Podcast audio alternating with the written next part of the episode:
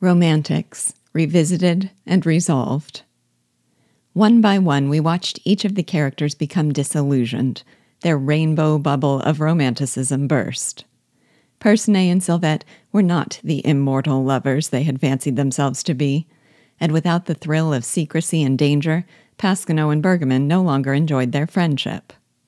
Going into Act Three, therefore, we were left with the question of whether disillusionment is inevitable whether true love and friendship are real, whether one can honestly and earnestly be a romantic.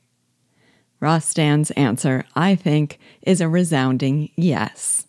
The problem was not that romance is unreal, but only that they were looking for it too high up and too far away, to borrow a phrase from another play I love. Let's look at how Rostand lays out his answer. First, once the mason has started work on the wall, Pasquinot and Bergamin both start to realize how much they miss each other's company. Each of them paces up and down on his own side, longing to invite the other over, but too proud to admit it. Pasquinot is the first to break, telling Bergamin that since the wall is going up again, he might condescend to have him over for a game, and Bergamin responds haughtily that he might do Pasquinot the honor of accepting. Both having swallowed their pride a bit, they relax and fall right back into their old friendship. The friendship, the enjoyment of each other's company, the longing to be together were all very real, but it had become entangled with the thrill of secrecy and danger. Once the stars in their eyes have cleared and they are able to look at reality, what is left still sincerely means something. Then we witness the cures for Percinet and Sylvette's brand of romanticism, the former dealt by reality and the latter by Straforel. For Percinet, romance had meant abductions, duels, affairs, adventures that would be the envy of Don Juan himself. But he returns saying, quote, Pride, manhood, nay, silly intrigues such as all goodness censures, they're not at all amusing, wild adventures. Unquote. Sylvette shared his vision, and after Percinet's departure, sought it anew in her secret lover leaving letters in a tree.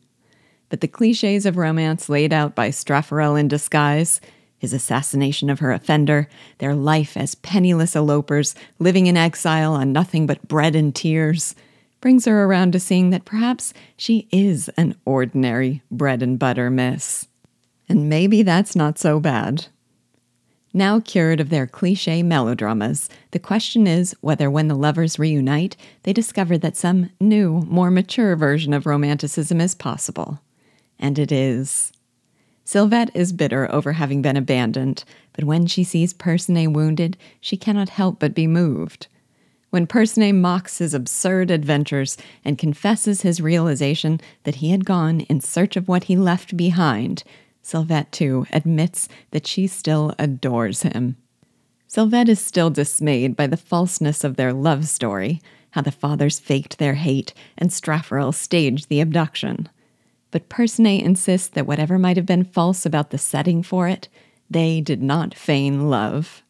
He tells her, quote, They built the framework, but our spirits know on a false trellis still true flowers may grow. Unquote.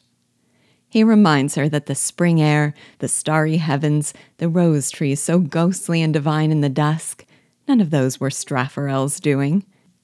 And similarly, he insists, neither he nor their fathers can take credit for the love that bloomed between them.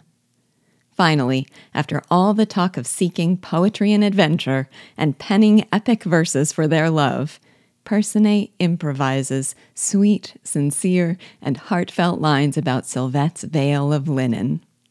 It is an expression of love so earnest and so lovely that our faith in real romanticism is restored. I think Sylvette gives a simple expression of the play's theme when she says, quote, See, poetry is in the hearts of lovers, not in adventures only, nor for rovers. Unquote and Percinet affirms it when he says, quote, Poetry, love, but we were crazy, dear, to seek it elsewhere. It was always here. Unquote. We never needed doubt that Rostand is a romantic.